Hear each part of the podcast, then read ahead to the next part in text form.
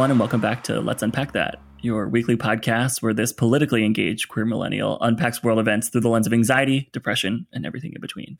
Um, this week, we are unpacking the first presidential debate in the 2020 election. It is, in my mind, one for the record books. Uh, for a variety of reasons, um, but mainly because, as you probably saw on cable news, all of the cable news anchors just absolutely not knowing how to handle the coverage after, just talking about how it was the most chaotic debate, it was the most disgusting debate, it was the most undemocratic debate, and it was just the least professional and presidential. Um, and I think we're probably going to talk about that a little bit today. Um, but um, on this episode today, we have um, Erica, we have Kirk, we have our producer Andrew, who loves to chime in, um, and then we also have uh, one of my college friends, Ben Bousquet. So um, together, the five of us are going to that quickly go over um, just an introduction to the debate, kind of some of our reactions to it. We're going to talk about some headlines um, that you probably missed throughout the week, and then we'll really dive into the main pieces of the debate. So, what Trump did well, what Biden did well, and then also a little bit about what we're hoping for Kamala Harris and um, the Mike Pence debate. Um, and after that, we'll talk a little bit more um, about how you can get involved and stay involved um, in the political sphere. Uh, by the time that this comes out, it will be less than a month until election day. We are basically there right now. Um, so just make sure that you are doing everything that you can. Um, but that's enough for me. Um, I want to welcome back to the podcast Andrew, Erica, and Kirk. And Ben, welcome to the podcast for the first time. Hey, Paul. Hey, everyone. Thank you all so much for having me. Um, this has been really fun to see everything that you've done online, Paul, and, and I'm really stoked to take your second offer to come on the podcast. Uh, so thank you. Yeah, yeah. I was gonna say that's uh, it's funny. I was thinking about that too as I was like getting ready for tonight. So, um, if you guys remember back, uh, maybe like four or five episodes ago, we talked about a reimagining of education with uh, uh, Keldrick and, and Randy LeRae. Um, ben actually works with them and knows them uh, fairly well. So uh, kind of Ben made the connection for us, and then we got Ben to to finally join the pod. Um, so thank you for joining. Don't thank us for for hopping on. We're just grateful for the additional time and additional perspective. So um, I'd love to hear a little bit about your politics, um, about like your views, kind of like how you got interested and how you got passionate in in this stuff. Yeah, absolutely. Um, so it's been, I guess, like with anybody, man, a, a, long road to be where I am and to have the ideas that I have now. And as I was reflecting on them before, which I appreciate being here just for the aspect of asking me to reflect on what are your politics? How did you get to where you are? I realized how in development they still are. And I think all of us as, you know, millennials, as, as younger people who are um, at least I'll speak for myself, more engaged now than I've ever been, although I have, you know, been engaged before, feeling like things are really emerging in terms of what I think about the world. And, and a lot of that intersects with my own identity. Um, so taking it back, I would say, you know, I was, uh, I was raised by a family that is pretty progressive. Um, my uh, parents both, uh, you know, went to college and, and got graduate degrees. Uh, so I, I definitely was brought up with that knowledge and that background. Um, and I work in a college. I work for Vanderbilt University in the admissions office now. But thinking about politics, my first real engagement with politics, I, I grew up certainly watching debates and being engaged and adopting my parents' beliefs, as I think a lot of us do. Yes, uh, and and luckily, my I'm so fortunate that that my folks and I see mostly eye to eye. But my first engagement with politics was volunteering for Obama's first run in 2008. Um, I was not yet old enough to vote, um, but there was a local office in my town, and a buddy and I decided that we wanted to volunteer. So we just walked down to the office and said, "Hey, we're interested." We spent a lot of time reading up on his policies, and we would call voters. I will say that as a white male teenager, I had an experience then that was actually one of my, not my first, but one of my most memorable early experiences with racism. Uh, my my friend Steven was sitting next to me and he was calling a voter and the voter picked up the phone and said, "Now why would I vote for him? Why is he an Afro American? Why can't he be a regular American?" And we were both just flabbergasted by this, um, which you know may not surprise some of your black listeners as much as it, it surprised me at that time. So that was definitely formative. And then going to LaSalle, getting into education, I think that uh, I it was a long, slow road to begin to see the intersection of higher education, politics, policy, how we create access for students. It was a long road of me having to very slowly and over time listen to people who are different from me and understand that their college experience, which again, that's that's my profession, that's what I think about the most, is a lot different from me. Um, and so now I have the honor of talking to really, really, really smart 17 and 18 year old kids who want to go to college and thinking about ways that we can create access for them. And I also happened to have uh, a couple months of fun employment between finishing graduate school and beginning uh, my next full time job last summer in which I just dove into politics. And, and that's when uh, Paul, you know, I was making some videos about the Democratic primary process. And that's what really brought me back into the fold was um, trying to engage other people my age who otherwise were not paying attention to the primary process. And uh, that more or less gets us to the place where we are today with uh, Trump as our president. And here we all are. Here we all are. Yeah, it's funny. Like I remember, um, like some of the videos you made. You were the first person that I heard say that Tulsi Gabbard was a Republican. she is. Yeah. I think it was pretty funny. Like I, I, and that's like it's it's part of the reason that I started talking about it because like you were very much comfortable like having fun, not being divisive. Although I can certainly be that. Like I think like being a little bit more comfortable sharing and and speaking just like here's what I think, here's what I think is going to happen in the debate, here's a couple things to watch out for. It was really simple and it was really easy to follow and it was really easy to process. And I was like, hey, like I can do this too. Like like Ben knows totally different people than I do. Like why can't we all just kind of like keep sharing and keep talking like with about these stories and our views on politics? Because if we talk about it, we can like have it resonate with people. I'm sure you got like a lot of good feedback when you were doing that stuff too. I did. It was really fun. And it was, you know, at that time, it was almost, among other things, it was an outlet for me to get all of this political media that I was consuming out of my head and make it useful for someone else. Um, but I mean, Paul, hats off to you and and to anybody else who is willing to make themselves vulnerable. Um, saying that Tulsi Gabbard was a Republican at that time was one of the most like edgy things that I said, and I think even the the Blue Dog Democrats are basically like, yeah, sure, she's a Republican, we're fine with that. Um, so I think I have not been as comfortable with putting myself out there as much, but uh, I would definitely encourage people to find those ways that you can engage other people, educate other people, uh, and and make sure you do that in a way where you're listening as well. Yeah, I agree, and that like kind of it kind of brings me to something I wanted to ask Erica about, um, because Erica, um, uh, you probably don't follow each other yet, um, and if you don't follow Erica, I highly recommend you should. Erica just posts pictures of her forehead uh, with like her thoughts yes. politics above it, and I'm just curious, like I don't know, Erica, like how how is that for you? Like your method of like sharing things out? Like, do you view that as like a rant? Do you think about it beforehand, or you just sort of like this popped into my head, I want to get it out? First and foremost, I don't think I've ever like thought about anything that I say. That's you can go back and listen to the now ten er- episodes that Erica is on, and that is a confirmed fact. Yes, PolitiFact said that is a confirmed fact.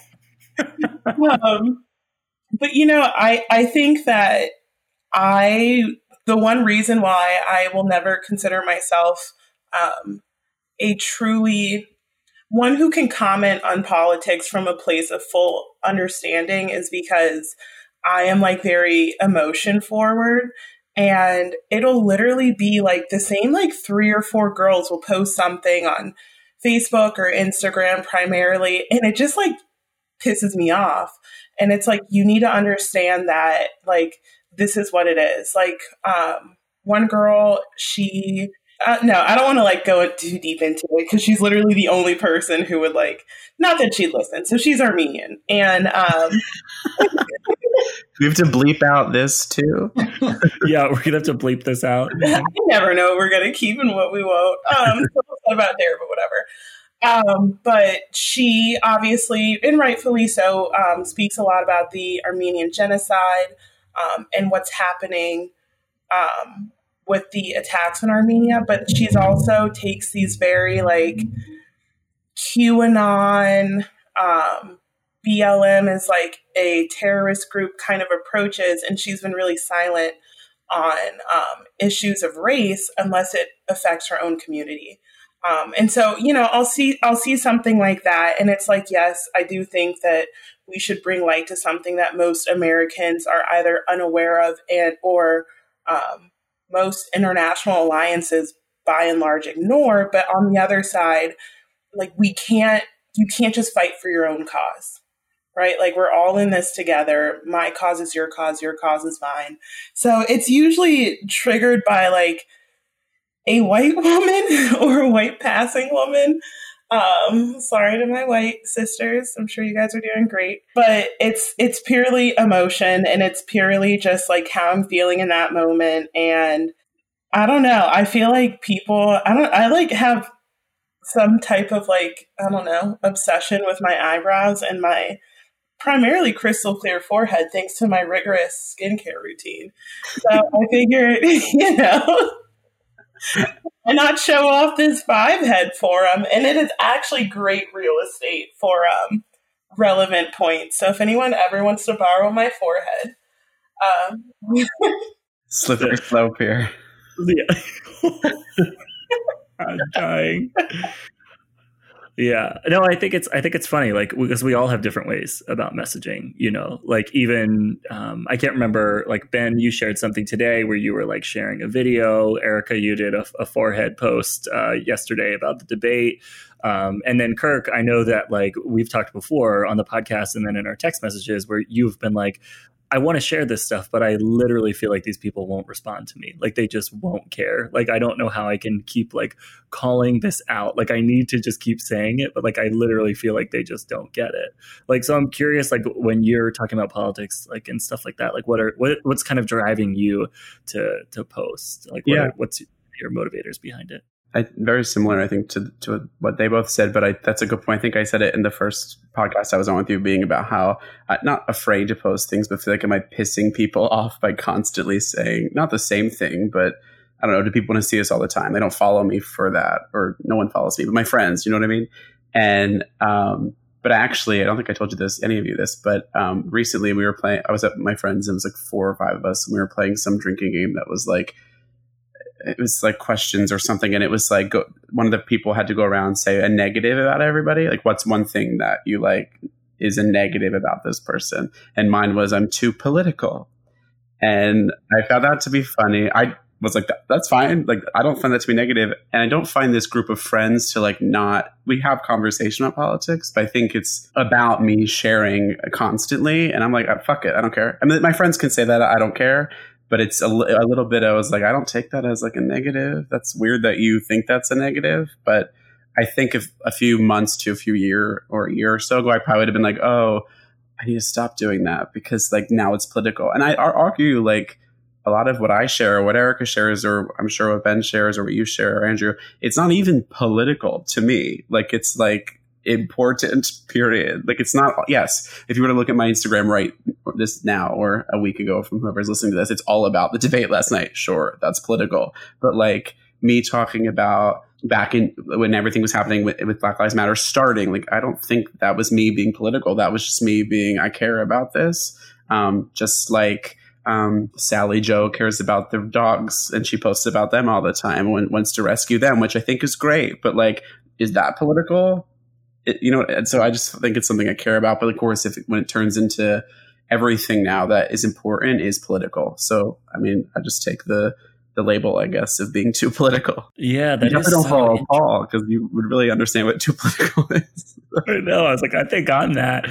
Yeah, it is. It is so funny. It's not really political. It's just your beliefs and how how you think the way that the world should should live and exist. And unfortunately, I think our identity is tied so much to that, isn't it? Um, that's interesting. Yeah. I like the way that you frame that. Um, so I, I think that like that, I just kind of want to set the tone of like, so you guys can get to know us a little bit better. You know, with each episode, we get quite a few new listeners who don't have the background of how we all know each other, how we all got started in this, and I think that that's just sort of like one way to to look into this stuff. So, um, what I want to do now, though, um, is jump into into the headlines. So, um, what we do in the headline section is that we each pick one kind of disturbing or news or noteworthy uh, topic from from this week's news, um, and uh, we just kind of talk about it because it's something that that you may have missed. Um, at the time that we're recording this, again, it's the night after the presidential debate, but like Trump's taxes were three nights ago, you know, like or four nights ago.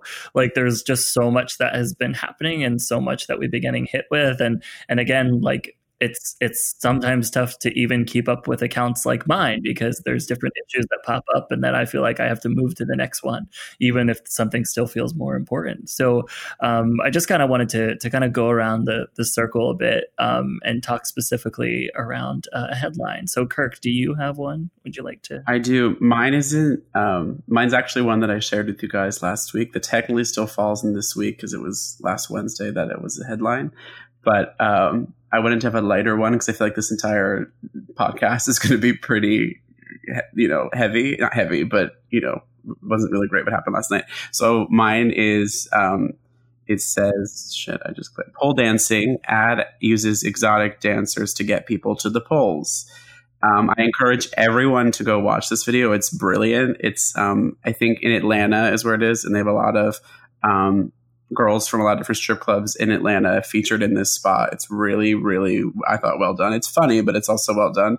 Um, I guess super provocative. But the one thing I really liked about it was um, it wasn't just about the presidential election. I think one of the lines in it is one of them say, you know, it's more than just the president on the ballot, right? A district attorney decides who to prosecute, including whether or not to go after dirty cops, et cetera, et cetera. It was interesting. It wasn't just about the president. So I think this is an opportunity for us as I think we did the same thing last week, but I think we keep saying this of like, you know, educate yourself on more than just is it Trump or Biden when you go to vote in, in November.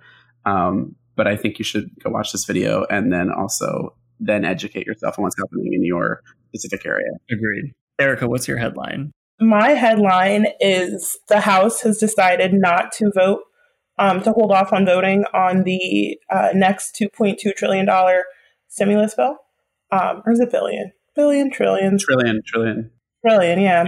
yeah. Um, and quite frankly, I think they're saying that they want it to be like they're holding off so they have opportunity to argue more bipartisan legislation. Um, I think at this point we have people who, um, you know, the first of the month is tomorrow, and they do not have money to pay their rent um, because they are still you know, being impacted by COVID because uh, this country's idiot president has not taken the right steps for it. So um, I am on it, quite frankly, appalled that, um, you know, we be, it's so easy for our government to let its citizens um, hang out to drive, and $1,200 is still absolutely not enough. Um, so, you know, again, I think this is a great opportunity to um, get more engaged in your local um, and statewide politics because we do have the ability to push our politicians a certain way. So um, whether that be calling now or voting November 3rd, like we got to step up because as you can see, like I think at this point, we've gotten less than $6 a day for um, quote unquote pandemic relief, which I don't know about you, but like pre-pandemic my coffee budget was six dollars a day. So yeah I, I think like the the covid relief is like so incredibly imperative.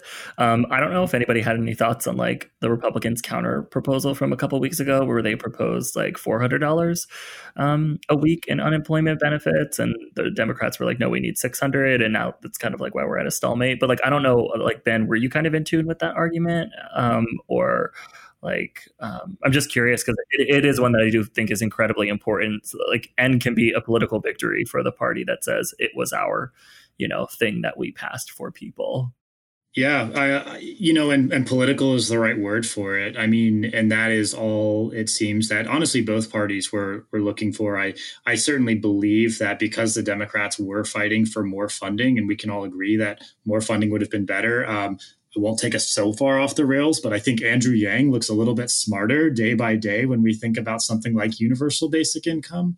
Um, but you know, there's no compromise because no side wants to lose. No side wants to look like they gave in. And just like with government shutdowns, uh, we would rather have nothing than actually um, help people out. So yeah, it's really, really unfortunate. And I, I feel for people that are that are out of work right now. Yeah, I know. I, I feel the same thing. Like we just got some news even here with like the two of us, and it's like, it's like at some point we may have to rely on some of these benefits and that's like really important for us to be able to get that so it just like not having obviously like we have our state stuff but not having the the federal government extend those benefits because they're too worried about the election tipping one way or the other is just like really frustrating i get why people get really upset at the system in that you know space for sure andrew do you have a headline I, I do. Um, it's not something that I think people missed, um, and it kind of relates to the debate a little bit. But because it is close to home, the nine ballots that went missing in the Wilkes-Barre area of Pennsylvania, um, I think it's important to talk about because you know it's definitely been picked up a lot in right-wing media and the headlines are not leading with the fact that it was only nine ballots. It's just ballots were thrown away, or the headlines kind of make it sound like it was done maliciously or with intent. And the initial investigations are kind of showing that it was probably a mistake by a a worker who is not well trained um, or wasn't completed the training. And obviously, we're still very early on in the vote casting process. I think for me, what that, and this is something that's going to be hammered on, I think this is going to be one of the most important issues with the election is the election fraud because it's something that Trump has made into the focus of the election so that win or lose, however the results come out, if he likes it, if he doesn't like it, he has that in his back pocket. People have already been primed with that rhetoric that he can whip it out and say, oh, look, it was fraud. I told you it was going to be fraudulent. He's got that at his disposal now, and this just plays into it. You know, the reality is, no matter what, um, there's always going to be human error. And no matter what happens, mm-hmm. it doesn't matter if it's an election or not an election, there's always going to be mistakes. But the thing that needs to be hammered home is the statistical significance of election mistakes and election fraud, although it does happen, is so small it has no bearing on our elections. Yeah. And this yeah. story kind of what's interesting is this story is being used by right wing media to underscore Trump's um, claim that the elections will be fraudulent and mail in voting will be fraudulent. But to me, it actually says the opposite because it was a mistake. And there was only nine ballots. You know to read some of the headlines out there you would think like somebody found like a dump truck full of ballots like out in the woods somewhere. And it's this like well how many more are there? Oh if yeah. there's nine here there's thousands in ponds and in rivers. Yeah. Yeah. It's so frustrating. I was going to say my my story is somewhat similar my headline. Um, right after trump's taxes uh, once the report from the the new york times came out on sunday night um, Trump immediately started retweeting this story from this conspiracy theorist organization called Project Veritas, which translates to, I believe, Project Truth in Latin.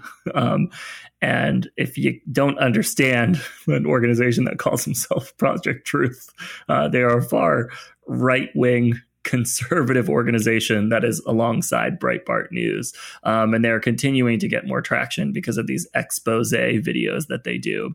But they talked about ballot harvesting and specifically how Ilhan Omar, who is one of the AOC plus three that should go back to where she comes from. I'm quoting the president.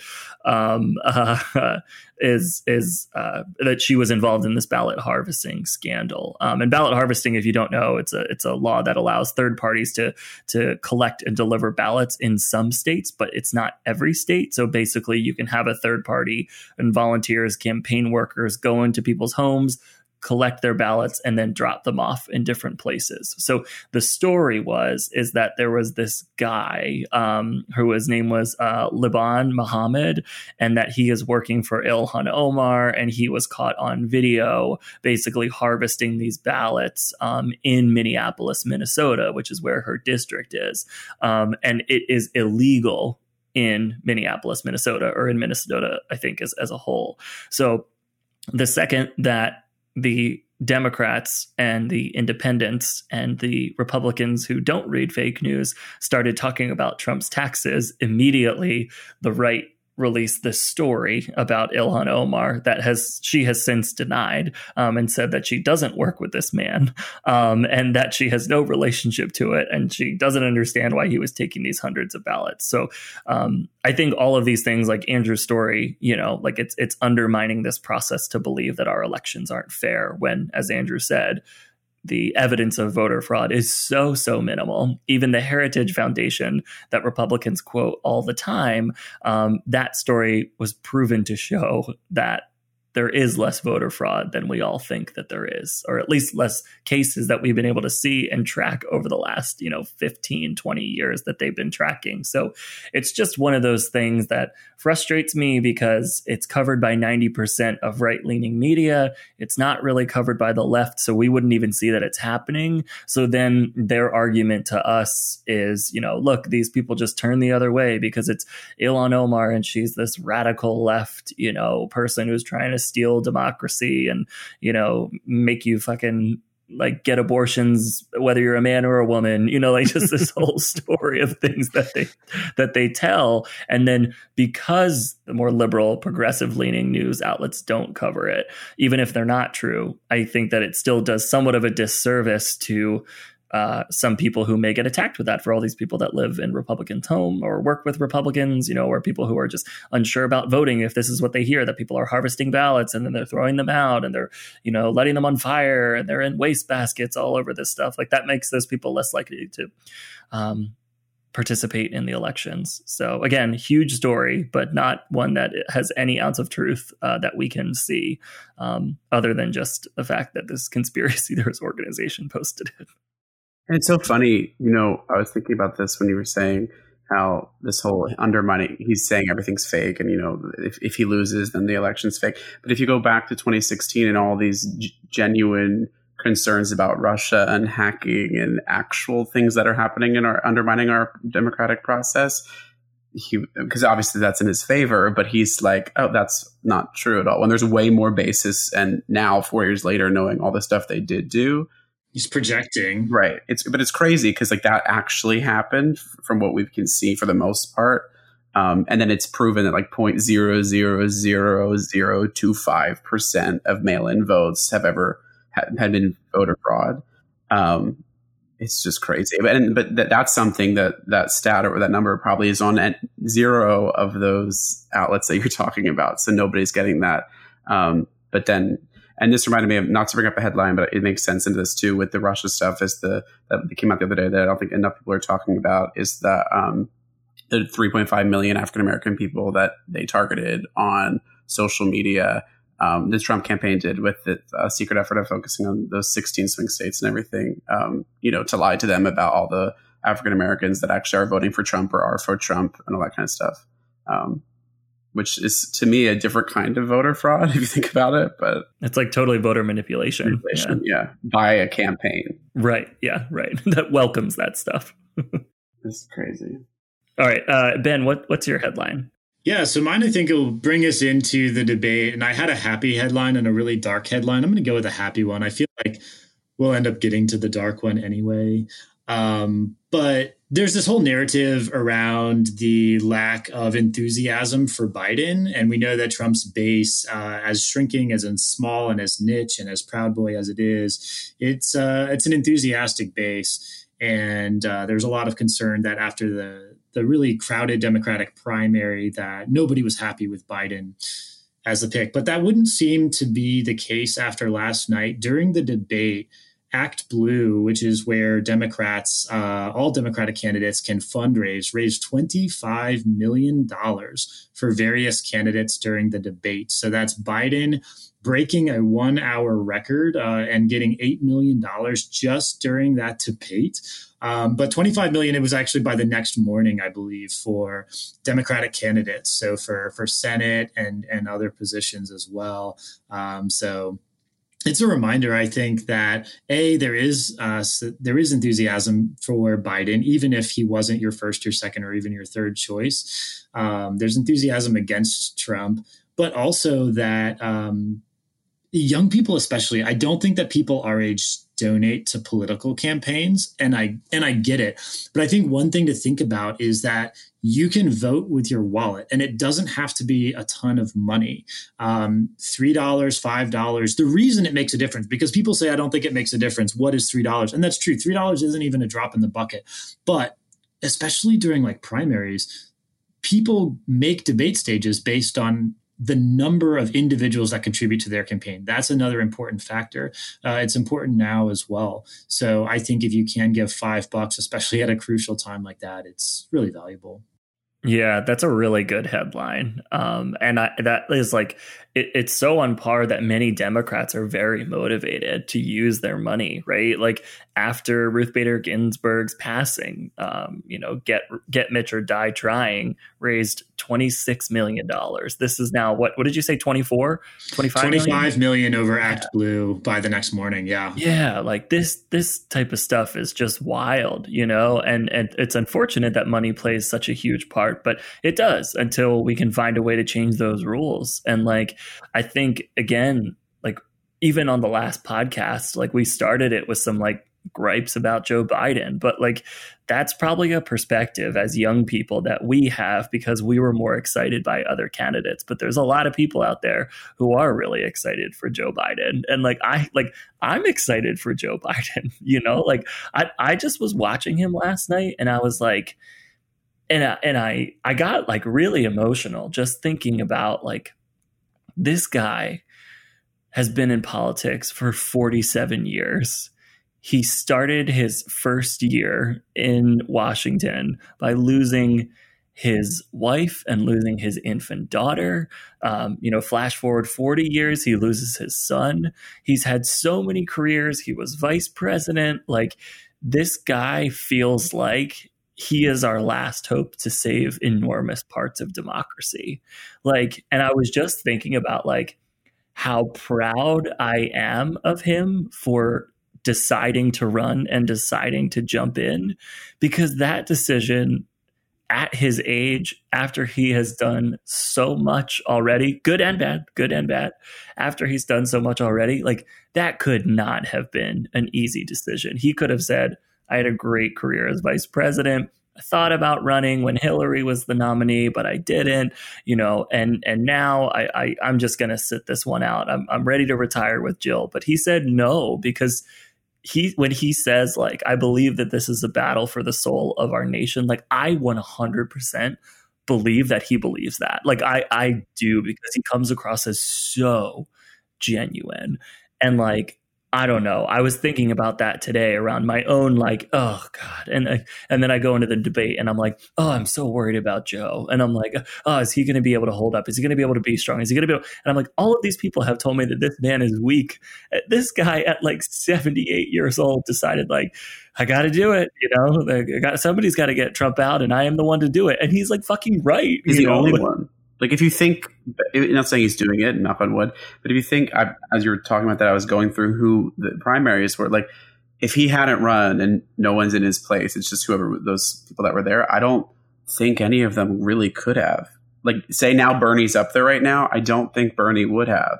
I, I, I hope, I wish he could have, but like I don't know. I don't, I don't know if I just think from a most people I talk to like Joe because he's moderate. And I, I know most young people don't, but I do think there are a lot of young people I'm around who do like him because of that. They're like, I, I wouldn't really go for a Bernie or a Elizabeth Warren or whatever. Um, yeah. But I think he did know. You're right that because he keeps bringing up the Charlottesville, and that's when he knew.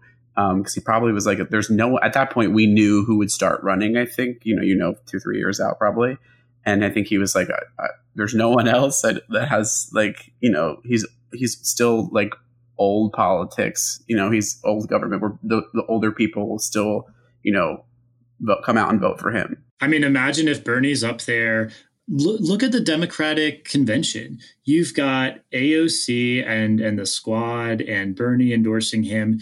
You've got John Kasich and the Lincoln Party Republicans endorsing him. Uh, to your to your point, Kirk. I mean, there's not another Democrat who was part of the convention. As much as I liked so many of them, and I found things to like in everyone except Tulsi Gabbard, and you know. Biden really does feel like in 2020 kind of the right candidate. And I didn't think that I would ever say that. And even I question myself as I say that, but it just feels kind of true. I don't know if you guys feel the same way. Yeah, but. I saw something today that was like on Instagram, but it was like vote Biden so I can vote who I want to vote in a future election. Like vote Biden so there's an opportunity to do that. I mean, it's super extreme saying, meaning if you four more years of Trump, we won't have a democracy, which I mean, I'm not saying. I mean, I guess could technically sort Four of more months. We'll kind see. of happen, but um, I thought that was interesting because like that's a good way to look at it too. If you are really not enthused to vote for him, be like, okay, vote for him, so you can vote for someone, and probably four years potentially. You never, you know, what I mean, who knows how long he'll want to do this, and if you know Kamala will do it, whatever. But I think there's that's a good way to look at it almost if you are in And the I- middle about him. I think something to also consider is the fact that, you know, these other, the people who initially ran against Biden for the Democratic nomination ultimately dropped out. And I think that a part of it was you have to see the writings on the wall that, you know, we are too polarized to just go left and right. And I think um, Bernie Sanders, even Elizabeth Warren, um, to a lot of people were too far left. And I think Biden is our chance to start capturing the middle, and we could not have gotten that with a more left leaning politician. Right. Like Trump was going to have the same attacks either way. He was going to call the person, whoever was the nominee, the radical left. He was going to call them in bed with AOC. He was going to call them socialist. And the only candidate on that stage that it really doesn't work with, I mean, he would have called Pete probably what? Inexperienced little Pete, whatever he was calling him. And we've talked about this before in this podcast, but calling socialist, yelling socialist at Joe Biden just doesn't fit the now mold. he's a puppet of the socialists. Yeah, He's Right. even the Green New Deal he kept throwing out there last night, and he's like, "I that's literally not what I'm supporting. I never have, I and know. it's true. Like you can look that up, Yeah. and it's like Bernie was. I was listening to him today. I think he was on Fallon, la- or so he was all around today, um, and he was saying that he was like, Joe Biden has never accepted that. Like, and I wish he would, but he hasn't. Exactly. AOC had a great tweet about it as well, where I think it was Kellyanne Conway was like, "Oh yeah, Joe Biden, this and that," and AOC was like, "This is public information. This is not his plan, but this is why I joined the Unity Task Force, not his manifesto, as you called it, you fucking freak." Uh, that you know, so that we can put our differences aside and come up with a way to combat climate change. Talk about like fucking manifestos. Like, how about all the people that wear red hats and put flags on their cars, you know, and and make these giant posters when you drive along the Pennsylvania Turnpike? Uh, They make these like shapes out of rocks and like out of grass. They mow the grass to say Trump. There's like all of these like people like they talk about this radical, this cult. Like that's not the Democratic Party. In many ways, the Democratic Party is a disaster because it's trying to cater to so many people. You know, like it, with with the signs and everything, it's like the only reason we see Biden signs now is because there's so many Trump signs, and people are like, "Oh shit!" Like we need to put them out because like that's not something that ever happened. There were no Hillary flags in people's front yard. It was signs, but not. There's no boat parades for Joe Biden. Like it's just not a thing. It's It's weird. thing. It's it's so it's so fucking weird. So while we're kind of on this topic of Trump and his supporters, let's let's fully jump into the debate head first. So um, my take um, after sort of like reading the analysis today and um, sitting on like Twitter for too much today, sitting on Instagram too much today, even though I tried to take a break from social media, I think that Joe Biden won this debate or nobody won this debate. like I, I think I think like if there if we need to declare a winner as we do, I would say Joe Biden, but like largely the American people lost, like just on the whole. But my my thing is I would say like from a debate perspective, performance and substance, I would say Joe Biden. Yeah, I mean I think you you nailed it. Nobody won and I think the big thing is this debate did not change anything for anyone. Um, you know, I'm sure we'll bring it up in a well, we'll bring it up as further down the line, but you know, he refused to condemn white supremacy, and someone was like, "Wow, that's so surprising." And I was like, "What about Trump's rhetoric makes you think that he would have taken a negative stance against white supremacy?" Like, he might be an idiot, but he's at least smart enough not to know to, you know, to alienate his voter base. And I will go on record by saying you cannot, if you vote for Donald Trump, you are fine with racism, which makes you a racist. And that's that on that. But I think that, you know, the people who were in the middle kind of, you know, I think it was 50 50. I think some of them did start to fall towards Joe. But I think the ones that fell towards Trump were kind of like, ooh, look at him. Like he doesn't back down. He keeps going. He keeps going.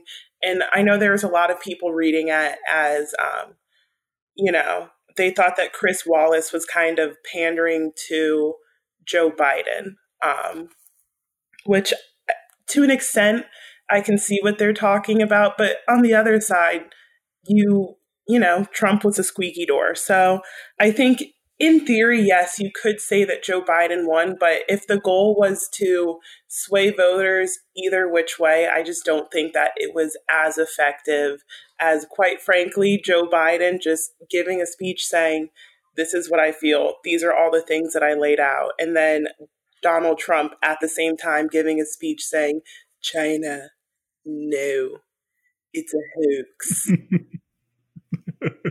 it is so ridiculous. You're saying that would have been more effective, right, Erica? Is it they yeah, just like, gave speeches, right? Yeah, yeah. Like if it, if it was yeah. two separate speeches, the effect would probably be more significant. Right, and that's why I guess my question for you guys would be, and I don't know this is unless there is an answer to this, but like going back historically with debates, in my mind, the point of a debate because they're so close to the election is like it's for the people that don't know what they want to do. Like you, you really got to fuck up to get me not to vote for Joe Biden. Like Joe Biden would really have to do something crazy last night for me not to vote for him. But it's for the people in the middle, like Erica said. And that's why I think if the goal is that, then there was no winner, I guess. But I think to Paul's point of from a debate, you know, from a debate background, which you have, or, or just anyone, like he did win because he accomplished some things. I don't know what Trump accomplished. Um, but I, and I, I think, you know, hearing you know, Trump sit up there and do exactly what he does and cater to the base from where he's just a full on asshole to somebody else. Um, this is what I did appreciate from Biden was I think there were like two or three moments where he told him to shut up. He said keep yapping or whatever he said. Like again, not comparable to what he does, but I think in a way I've been saying this for a few months. One of my friends who've been talking is like I wish Biden honestly would come out and just be like, I'm gonna take Trump back behind my shed and I'm going to beat him the fuck up. Like, obviously, he'd never say that, but I think Biden would get a lot of people in the middle to vote for him because these are the people, these working class, they call them, or whatever you want to say in the middle of the country. That's one of the main reasons they like Donald Trump, I think, is just because this, um, it worked in 2016. I think it's probably still going to work for him.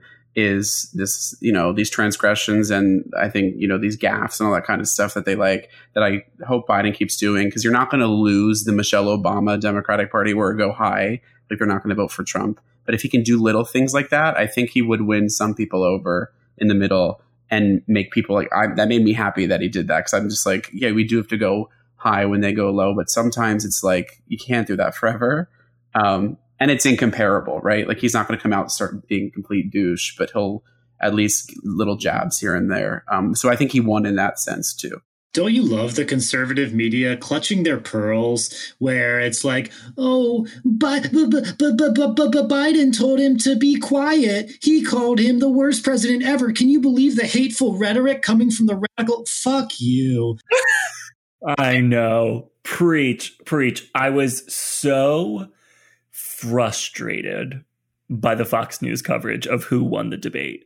They like there was an opinion piece, and I can't remember who it was, but it talked about performance and style. And if we're going to rank that, then of course, you know, like uh, Joe Biden or uh, Joe Biden lost the debate and Donald Trump won because he really was able to put him in his place.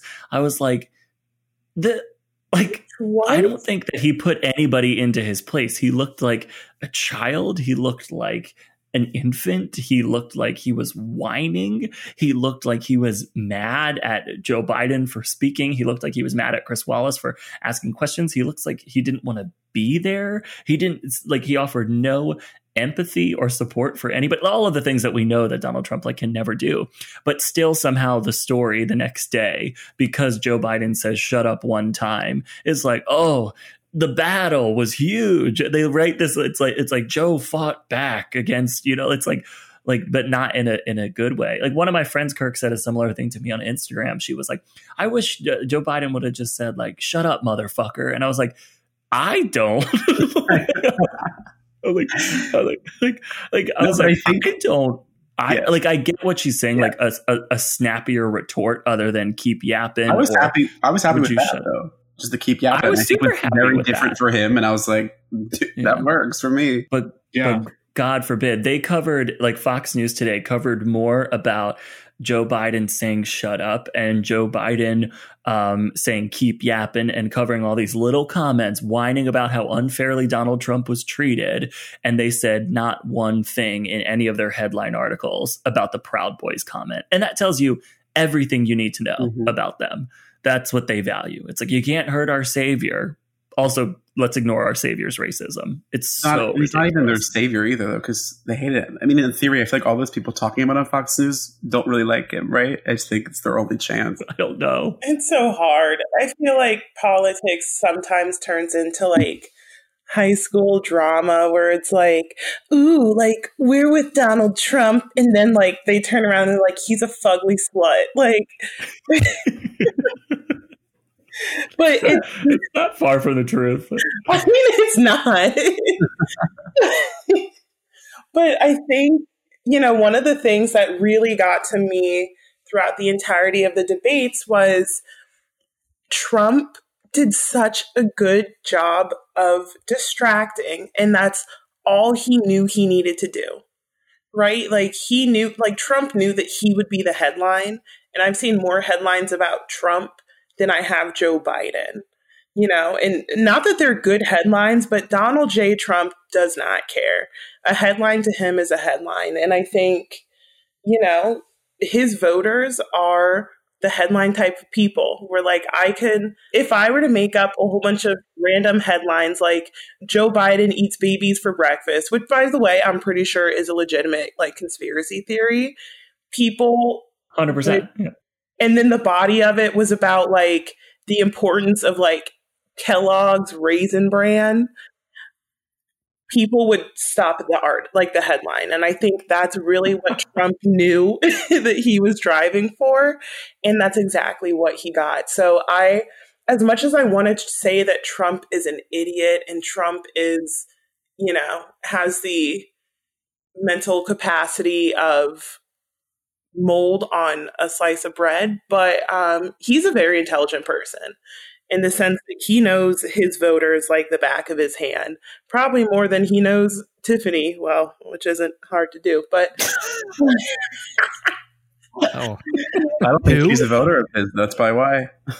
yeah, she's not voting I for him. No, Melania's not. Yeah. No, Melania can vote, right?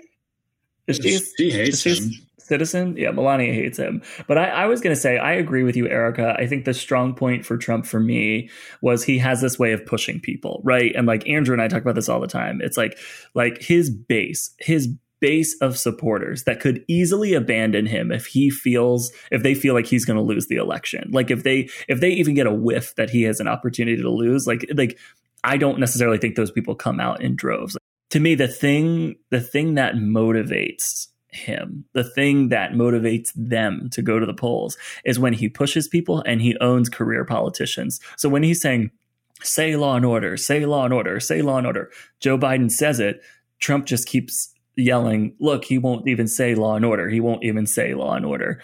And then Biden goes, law and order, but with rightful justice, of course. Like it, but they don't hear that. They literally stop hearing that. All they see when they look at that is, oh man, Joe Biden couldn't even say law and order. He's just, you know, so owned by AOC. He's such a puppet. And that validates them. And I think that that unfortunately does validate some other people too that are like, ah, Biden's just a little weak. He's so wishy washy. I'd rather go for Trump. I don't like what he says, but he's honest. And I think that that is a strength for Trump because, like you said, Erica, he's like smart, but he's dumb. He's, I would say he's like calculated, but unintelligent. Like he knows what he's doing. But like when he does these things, when he talks about like, oh, you're a puppet of the radical left. But and two minutes later, he's saying, oh, you just lost the left. It's like, well, what are you what are you trying to say, Donald? Is he a puppet or is he going against them? Like, there's just there's no rhyme or reason. But I think his base of supporters, like the base base of supporters, that 35% of voters that he's always going to have, they don't care about that reason. They just love to see somebody from Washington get bullied because they feel that Washington is against them. So that's that's what I say as a, as a strength for Trump. I can't believe that's still a thing though. As you were saying that, I'm like, it's like that's something we used to say. We, people still say it, but in 2016, like that was the thing, right? And I, I, bought it. I was like, okay, that could be the thing. I can't believe that's still the the thing they cling to four years later after seeing what he hasn't done, and that he's low key just become another person in Washington. So it's like, where where do you? I don't know. It's very weird that that's still the thing they cling on to. Right, and it, we've talked about that before. It's like it's like like these people get fucked over by businessmen all the time and corporations all the time so like why they make this case to have a businessman in the office makes absolutely no sense to me. Yeah. Which we found out this week. Yeah. Right. What are some other strengths? Like like um, Ben, did you have one? Yeah, so I think ultimately if you look at um, I think when you ask who won the debate, people are going to say the person won the debate is going to be the person that they like, or else they're going to say nobody won the debate. Like, I'm not that surprised that generally we think Biden did better than Trump. Um, but if you ask Trump supporters, they're going to say exactly what you said. Like, Biden won't say law and order. He won't say it because that's not what he wants. Um, Trump really thinks, and he's doing a victory lap, uh, that he got Joe on saying that, on not saying whether or not he would pack the court.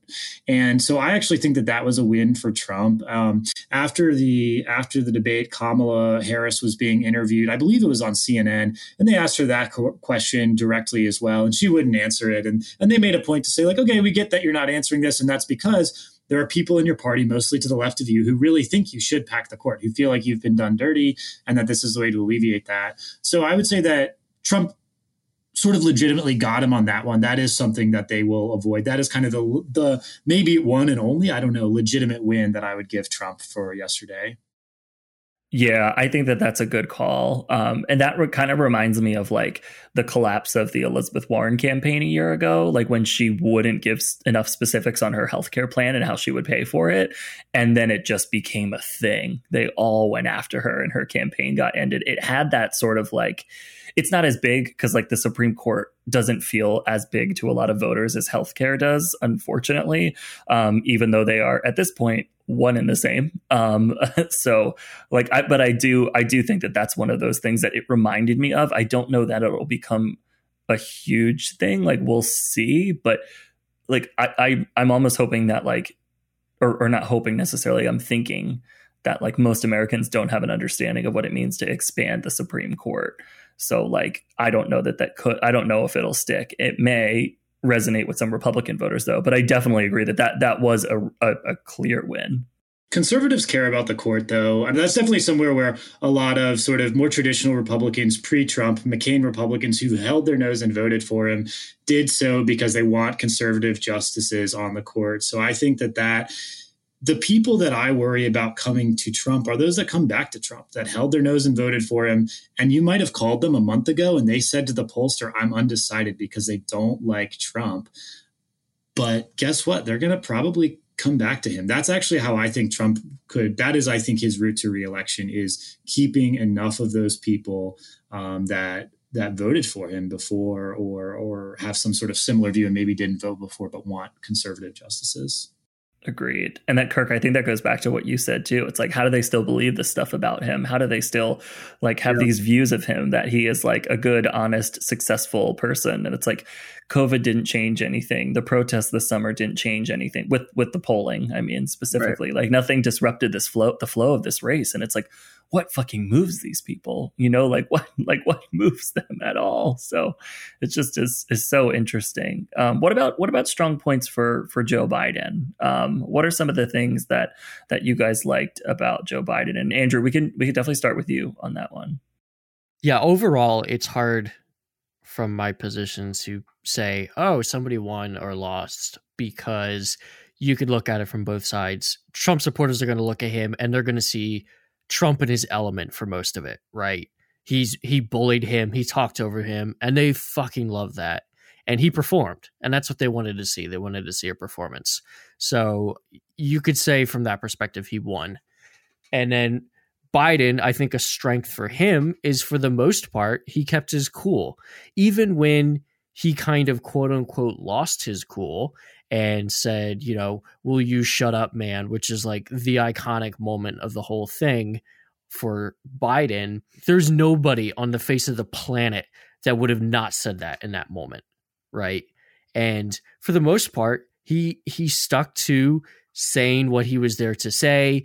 He tried as much as he possibly could to stick to the question that he was asked, to stick to the the point he was trying to make. And I think in that regard, he he as best as anyone possibly could, as best as any of the candidates who might have been the Democratic nominee could, he plowed through when the shit was very thick. And I think it's I think what he did was he let and again Trump supporters to to Ben's point like Trump supporters are going to love what he did regardless but I think he let Trump be a fool he didn't really you know he didn't like stop him from being a fool he let him be a fool but then also was able to get his points across to a degree when he could I really liked that he was able to I don't think Trump did this once from when we go back and look but I'm never going to go back and look at this is um when he he looked at the he looked and spoke to the American people like a bunch of times. Biden did, and Trump didn't do that once. Um, and that might sound corny or whatever. I think some people like who cares with that, but I think that does speak a lot. That he was able, given all of what Trump was constantly in his ear as he was speaking, he was able to like look into the camera and speak um, to the people, um, which is the point, obviously, of, of, the debate. I think that was a strong um, a win for him. Absolutely. Yeah, it definitely was, and it's it's it's Biden showing that he sees the American presidency as not a way to uplift yourself, but as to be a, a steward of that office for for the American people, right? And we know Pod Save America guys talk about this all the time. One of the best arguments against Trump is that Trump says Trump first, America last. That is what he thinks. That is what he believes. And if Biden can look you in the eye, you know, and say, "How many of you are missing? Uh, you know, have an empty chair around your kitchen table?" right? Um, how many of you lost somebody due to COVID or out of work?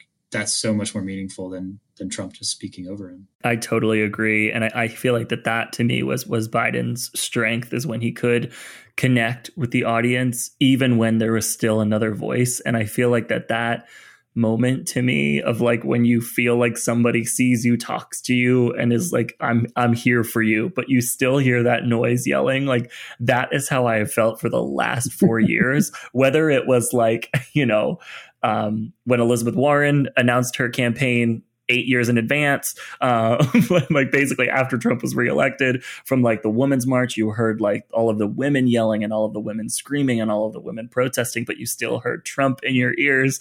And then it became like Pete Buttigieg, and then it became Elizabeth, and then it was Bernie, and then here we are with Biden. And I was like, he Trump is still there and Trump will continue to be there, but someone is still trying to talk to me and affirm that like we can move forward as a country. And so that's not necessarily like a, I, I think like it's it's not necessarily like a strong point. And like I know that we say like Joe Biden's not a savior. It's not about Joe Biden. Last night I felt like he was because I was so exasperated and so overwhelmed like with Donald Trump. And I think those human moments where he talks about his son and he talks about how he lost one son and then his other son has struggled with drug and alcohol abuse you know on one hand, and I said this in the Instagram live I did last night, you have Trump claiming credit for almost like beating the opioid crisis. And then you have, on the other hand, him mocking a former vice president's son who served in the military who has drug and alcohol issues pick who you want to be man like and i i hope i hope that that can resonate with people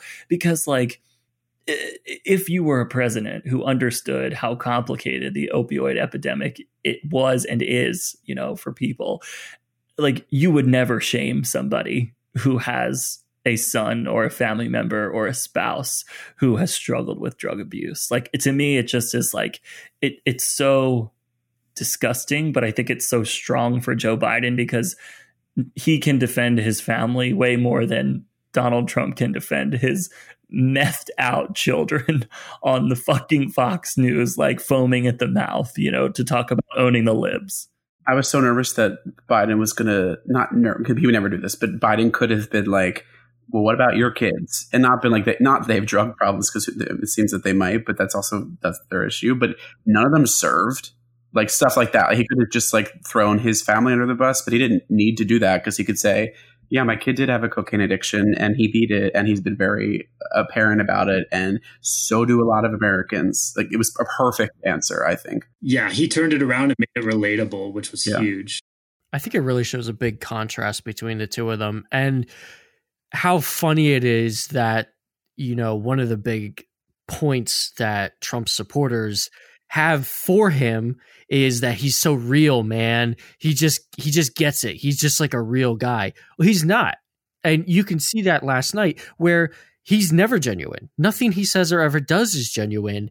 He's always playing a character the only thing that he was ever genuinely successful at in life is being a reality TV star. That's what he should have just been as a person. That's that should have he should have just been Trump the reality TV star and he would have been fine and none of this shit would have happened because that's who he is. He was just he's always playing a character and to see those moments from Joe Biden where, you know, he does get he did get frustrated and he snapped back but that was in a way that it was like you you can relate to him and you could tell that it was very genuine frustration not because he was just trying to like get one in on Trump and score points but it was like hey we're not here for what you're you're doing right now. We're here to you know make our points about our platform and answer the questions.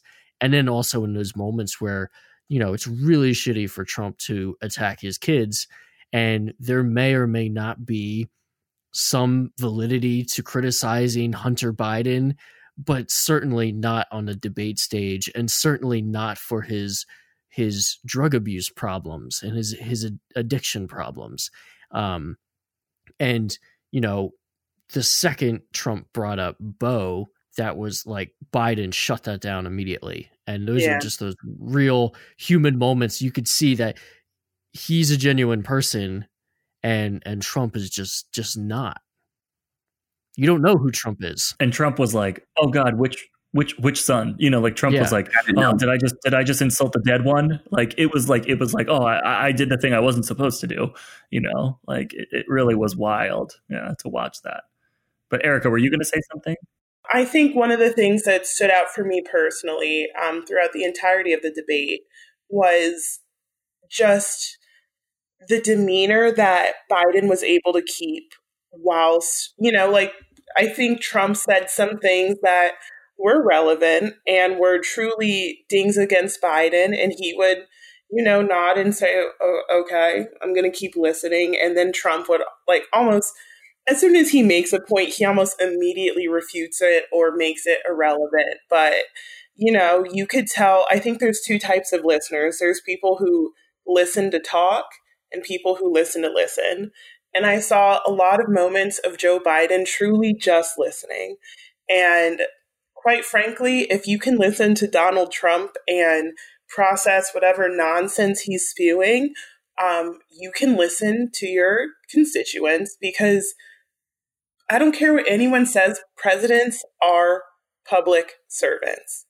And I think Joe Biden has shown time and time again that he is willing to, you know, serve this, like, serve the public. And Donald Trump at every single turn, every single corner, you can look at his career from top to bottom, not once has he done something to the for the public that didn't benefit his pocketbook. Totally agree. Yeah. I think one of the one of Biden's best moments in the debate, and it got overlooked. And honestly, I think Trump on his side had a good line, was on this issue of race. And this is where Biden showed how empathetic he is. And one of Biden's great um, characteristics as a politician and as a human is that he really does see the best in people and he sees other people and he seeks to empathize with other people. You always hear about him calling people who have lost a loved one, right? So for me, it was Biden said, you know, the question was about racial injustice and uh, you know trump's railing about racial sensitivity training is racist and crap like that. I know. And but but biden said look there is racial insensitivity he said and, and i'm paraphrasing people need to be made aware of what other people feel like. We don't want to hurt other people's feelings. Kind of like how trump and his friends look down on irish catholics like me and people from scranton people who don't have money people who are a different color and what I was thinking as someone who works in education is what about the kids who are growing up and this is the America that they know, right? I mean, we grew up in Bill Clinton's America and George W. Bush's America and Obama's America.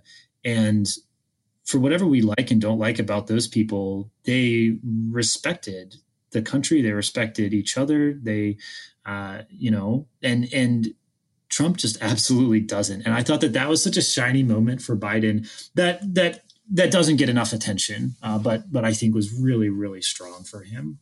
I think so too. Yeah, they were polling, you know, some of those undecided voters. I know we were sharing the tweets, like they were polling the undecided voters on Zoom and just like the things that they were saying about Biden. He was presidential. He was calm. He did better than expected. He was relaxed. He was good under pressure. Like that that type of stuff I think is is really strong cuz everybody knows that that's how Trump is and now everybody saw it whether you like it or not.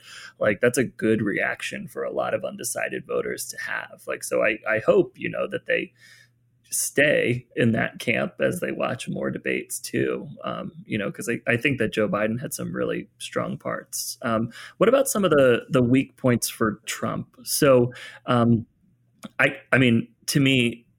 Like and again, I, I I try to remove as much as my bias out of this as possible. But like, uh, for me, if I'm and again put myself of somebody who's undecided, if I were sitting there looking at that, I just stop talking. Shut up. Like like what are you saying? And if you're somebody who's even somewhat in tune with politics like you just want to be like aren't there rules here? Like let the guy speak. Like it just like that to me was his biggest weak point um in in general. But one of the things that like again, it's just flipping things back. He can't ever talk in detail about policy and substance and what the things he would do. And Pod, Pod Save America uh, called this out too as I was prepping for this. So they like specifically like Biden attacked him on his COVID response and was saying like he's not smart enough to handle the COVID response.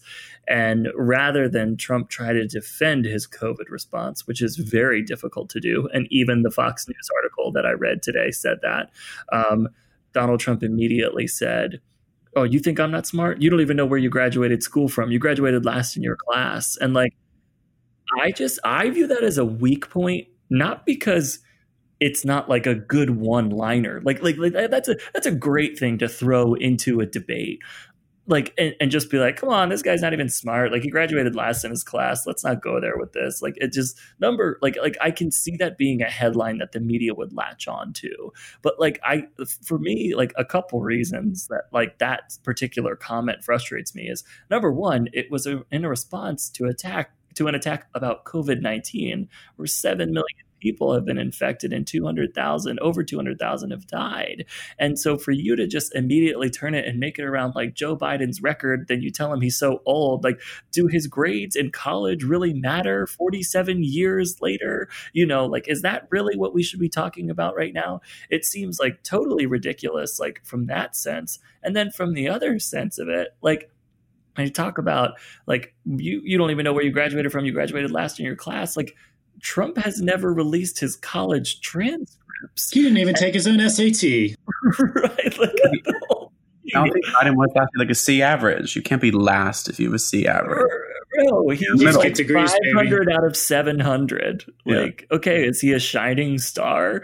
Like, no, it's just like, and this, this type of stuff, like this type of stuff just makes me hope that America see this as weak points for Trump is that he can't talk about COVID because you know he can't defend it. He immediately turns it into a personal attack against somebody for their level of intelligence. And then that was one of the things that was most Googled the day uh, this morning, the day after the debate. But people were Google googling. I did it myself. Joe Biden's uh, college records. Yeah, and like now overall, like Joe Biden dominated sixty six percent of the total Google searches, and Donald Trump had like thirty five, and then it was like whatever was left in the middle or thirty four, whatever was left in the middle. Um, but like that to me was a really good sign that people were like, "Huh, I'm googling about Joe Biden, whatever that was." You know, it's good that more people want to know about him rather than like just stuff about Trump. So when Trump brings this stuff up, you're probably like, what is he talking about? Why is he talking about this? You're learning maybe a little bit about Joe Biden, but it's just like the first thing you see when you Google Joe Biden is this link that pops up. It says paid for by Donald Trump and it says barely barelytherebiden.com. Yeah. And it's just like, like to me, I just hope that this is seen as a weak point for Trump because I see it as a weak point. It just feels to me so like, disgusting that he can't take ownership of anything related to COVID, and then um, he he you know immediately makes it personal. So sorry, Andrew, that was really long winded. because I think the other weak point of the COVID um, situation is, and this is what he's used. This isn't. This wasn't new to the, to the debate. This is something he uses all the time. Is this? Um, he, he when he's asked about COVID in America, he immediately talks about Democratic cities, and they're the ones with all the deaths, and Democratic run cities or they're the ones with this, which is not even true, but that's what it is. So it's he removes himself from that part. So he's acknowledging, yeah, there are these deaths, and we did have uh, seven million people infected, but it's really just in places that I have nothing to do with because I'm not a Democrat. When you do have to deal with it because you're the fucking president of the United States, not the president of the red states or the red places. Um, and that's what I think is I I I don't know if it is a negative for people who are Republicans. I don't know, but if I'm in the middle, I'm thinking like I live in a blue state or blue city, and I might not be blue, but like I don't matter to him because I live in Philadelphia. Um, I think it's something that he keeps using. It's really interesting because he could, if he really wanted the whole country's numbers to go down, he could enact a national mass mandate if he believes that would do it or whatever it is. Like, and that would happen in every red or blue area. Um, but I think that's an, a, a, negative when he continues to talk about Democratic run things. Because um, I've never heard a president do that. I think it's really interesting. And um, and I think Biden has mentioned, you know, if I win, I'm the president of all people, even people that don't like me. I think that's a, a hard thing to say, but that's why it's just a hard thing to be president. So like Donald Trump shouldn't be president. Like I shouldn't be president because I might be like Donald Trump and be like, fuck these people in Pennsylvania who don't want to support me. But you have yeah. to. That's your job. Yeah, very true. That's a good All right, point. Pennsylvania, if we have any listeners. I bet you we have some good gays in central Yes. Pennsylvania that are just like thrilled that we recognize that they're there and they probably want to get out. You have a spot in Phoenixville when this pandemic is over. Other weak points um, for for Trump. for me, like everything that's already been said, like yeah, the obvious thing is is the fact that he would not have let Biden speak at all. Um, had Christopher Wallace not jumped in a little bit or Biden not pushed back, like he would have just talked for 90 straight minutes. Um, and that's the obvious one. But but for me, the two moments that really stood out is the white supremacy moment when that question was initially asked, and also the moment where he thought he had fucked up and was actually talking about Beau instead of Hunter. Those 2 Mhm. moments you could see that he had let something get away from him. And it was it was very telling that this is a man who's really not that much in control. He's not that much in control of himself. He's certainly not very much in control of his government or his own administration. I mean how many people have come and gone in that administration? It's a revolving door of bullshit. What was a strength for biden is just pushing him just a little bit could get him that unbalanced and that is why I feel like, you know, doesn't matter what your politics are. but that should be kind of a wake up call. Like, is that the person that we want running this country? Somebody who is in, has that thin thread of control over themselves and over what they're doing that one little slip up almost brings the whole thing down? He refused to denounce white supremacists, specifically the Proud Boys, which, uh, for those of you who don't know, it's a pretty new um, neo Nazi group. And I think it's all men, I believe, as well, which makes sense, Proud Boys. Um, but I think Donald Trump had the opportunity to kind of ease some of the people in the middle who are like, mm, I really don't like Trump and I don't like Democratic policies, so that's why I'm voting for Donald Trump, but uh, I don't feel that great about it. Like, the people who were kind of like, I hate Trump, but I could, you know, work with his policies. Um, I think that he had that opportunity to kind of recapture those people and say, like, oh, yeah, like, his policies are okay, but, and, you know, he said some off color things in the past, but at least he's not completely racist. And he just completely dropped the ball on that. Um, and I agree with Andrew. You could tell that he had this, like, fuck moment where he was like, I can't backtrack on that. I cannot fix that because I'd say his absolute biggest weakness as a crusty human being is the fact that he is afraid to backtrack. He will not correct what he said in the moment. He will say something today, and then he'll say something completely different two weeks from now, and then he'll say something completely different three weeks from now. Um, and there have been, I don't know, a lot of his supporters claim that he has denounced white supremacy in the past. I'm still looking for it. Maybe he has. I don't fucking know. Um, you would think that, you know, calling for the execution of five young children uh, in the New York Times would have been a tell enough for people. But um, I, I really think that he truly shot himself in the foot on that. And yes, I'm sure he has plenty of supporters who will not care but he was he was never going to lose those supporters i think he lost a lot of people in the middle who were kind of setting aside their morals to vote for trump and now it's like damn i don't even know if i could do that at this point um, because every single black person in this country has already known that donald trump is a supporter of white supremacy but i think now it's like you cannot argue to me that he is anti-white supremacy and anti-racist and i think that is where he really shot himself in the also you know almost talking shit about a a dead service member of and also the deceased child of his opponent. Was pretty rough too. A little rough. Yeah the thing is like he has he has condemned white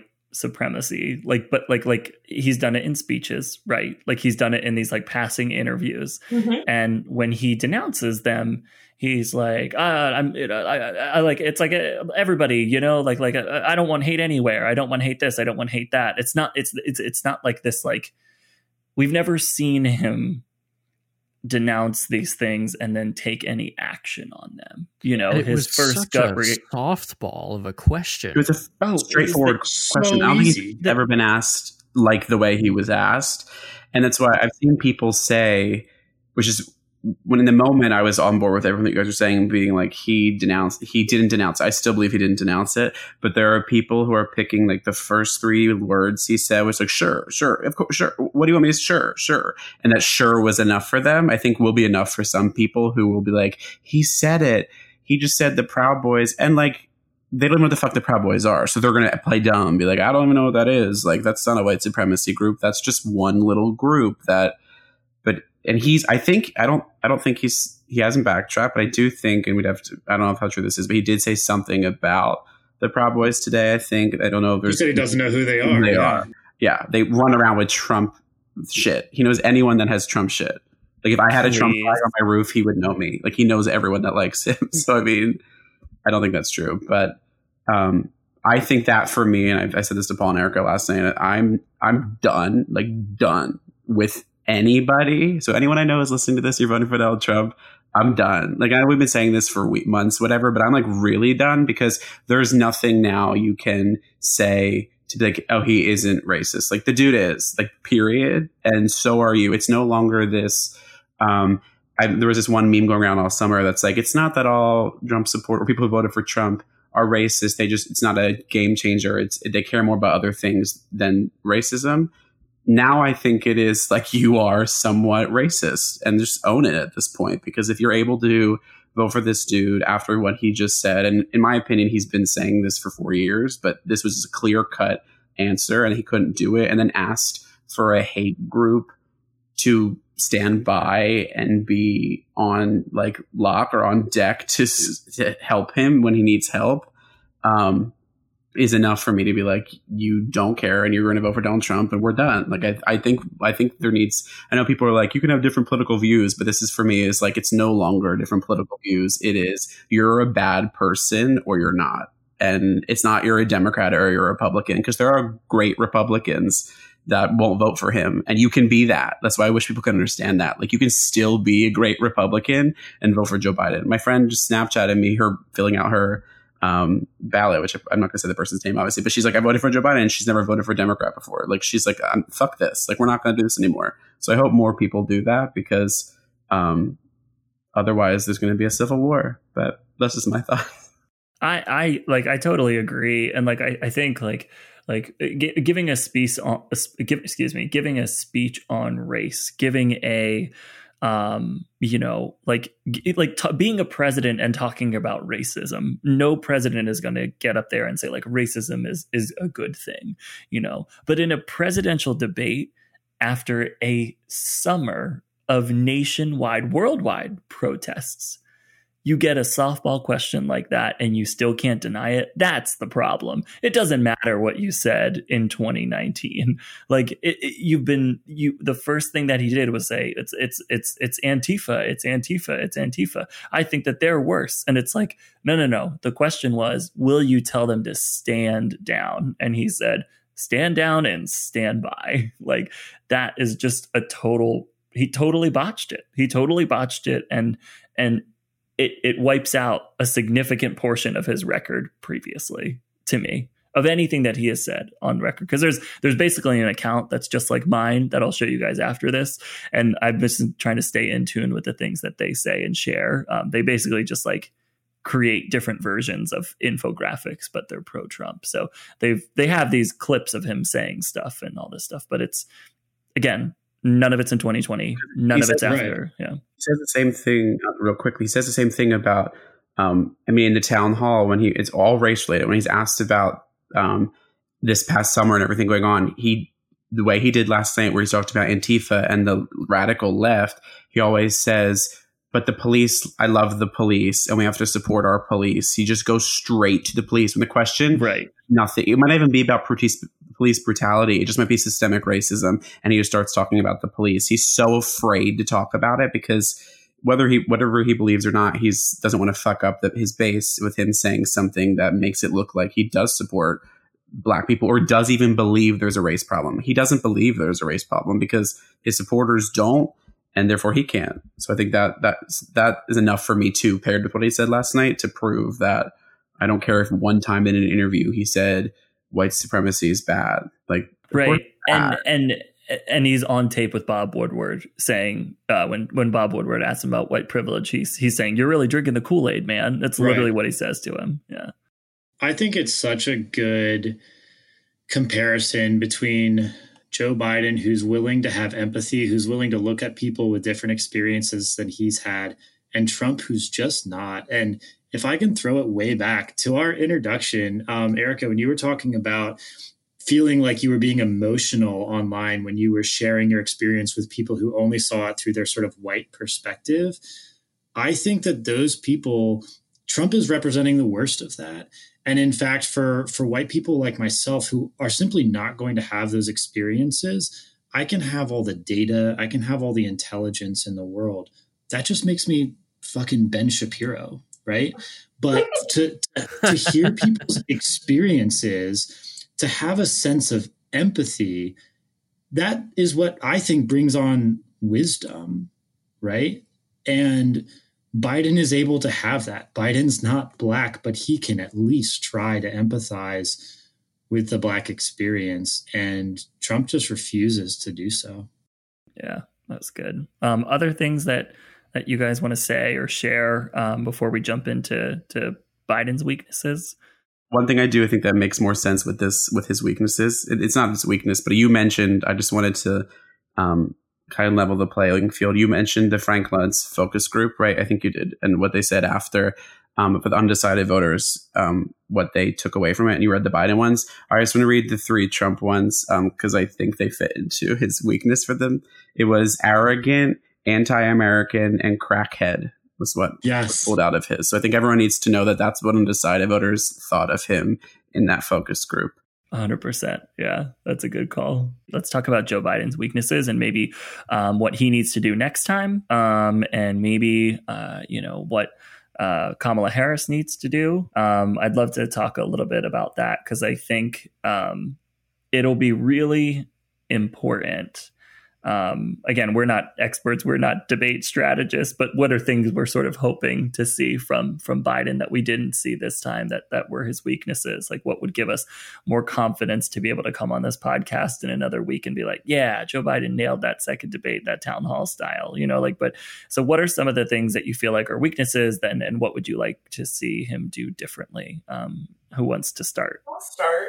Um, I think I would not say that this is his weakness, but I think, and I know that they're talking about um, making changes to the format of the debate. I think that Joe Biden has to be concise, only because if he doesn't get the most, if he doesn't get the meat of it out within the first 30 seconds, it's not going to, even 15 seconds, it's not going to get heard. And I think the issue that I have, and it might just be a personal thing, but when two people are talking at the same time, especially like two just like old white men, my brain is like, girl, you need to take a seat. Like, this conversation isn't for you. So I think if, if Biden can get to the crux of it um, within those first 15, 20 seconds, do the classic Donald Trump single line, and then if at least I can get to the bulk of what he of his stance and I'll more than likely miss some of the additional information due to Donald Trump. But I think if we can start out strong and then if we miss a few things on the other side, we miss a few things on the other side. But I think the informed voter, the person who wants to become an informed voter, will continue to research and read on past it, then I think we can get somewhere with the debates. But if he, you know, takes too much time to try to get it across, Trump is going to suppress it every single time. Agreed. I feel like if he starts with an insult to Trump, Trump's going to jump in. If he starts maybe first with himself, Trump is less likely to jump in. Mm-hmm. But I don't know. I'd have to rewatch last night, and I'm not going to put myself through that pain. And the next debate is it is the next debate town hall, right? Yeah, the next debate is the well, the next debate is the uh, vice presidential right, one, and then the one after that is town hall. So they can't. I feel like it's harder to speak over each. other. I know they're putting in like new rules or something, which is just crazy that the president is so unhinged. They have to put in new rules for a debate. Um, but a I think bipartisan a bipartisan group has to put in new rules because they recognize it was a shit yeah. show. I mean, I think some of the weak points for Biden we've we've already touched on, and um, Eric, I think that your your point was was really good. That if he can, you know, you've got such a short window of time before this guy's just going to jump in and and step all over you. Um, so I think you know, similar to other things, I think that if you went in thinking that Biden was weak, then you're going to think that Biden looked weak because Trump kind of walked all over him with talking. Um, and if if you you know if you don't think that, then you'll think that Trump looked like a jerk the entire time. So I could definitely see Biden come off coming off as looking a little bit weak. Um, I think that Biden in a couple places you can argue, and certainly the the the Fox News articles argue that he gave in to Trump's pushing, and therefore Trump was successful. I have seen Biden give in in Democratic debates prior, and that was a one out of 10. In fact, knowing Biden and studying Biden, he exhibited a lot of personal restraint, and he did not come off, in my opinion, as an old, angry white guy. Um, I don't think that he came off as angry. In fact, I think he was quite um, quite deliberate with his words, and the times where he exhibited anger were absolutely appropriate. Uh, pointing at Trump and saying, "You know, my son was a patriot. My son was not a loser or a sucker." Those kinds of things. Yeah, that's that's like I I totally agree with that. Like I, I feel like those those democratic debates those especially those early ones when he was the front runner run, runner standing in the middle and they just danced circles around him. And he was righteous and he was indignant and he was offended and he would yell. And it was like who's this crotchety old man in the middle of the stage when they, we have these amazing stars all around him. You know, of course, you know, like a star only burns for for a limited amount of time.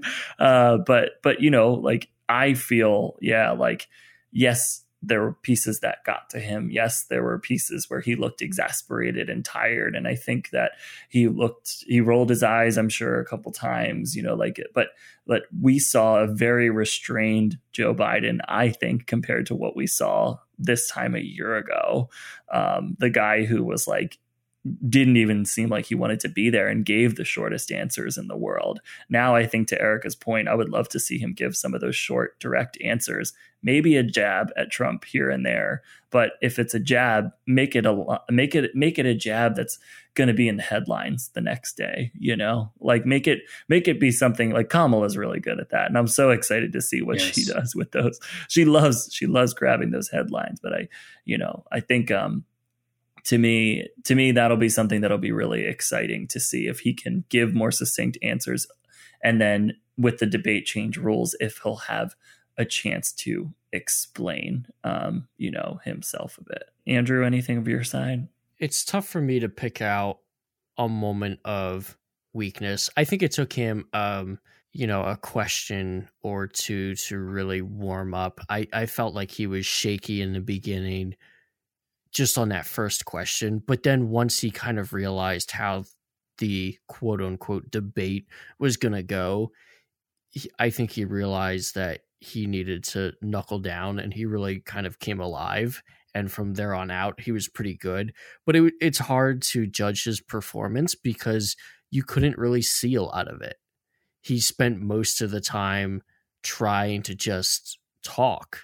So again, like, you know, in some regards, that's sort of a win for Trump. I don't think it's a win for Trump, but people will certainly see it that way.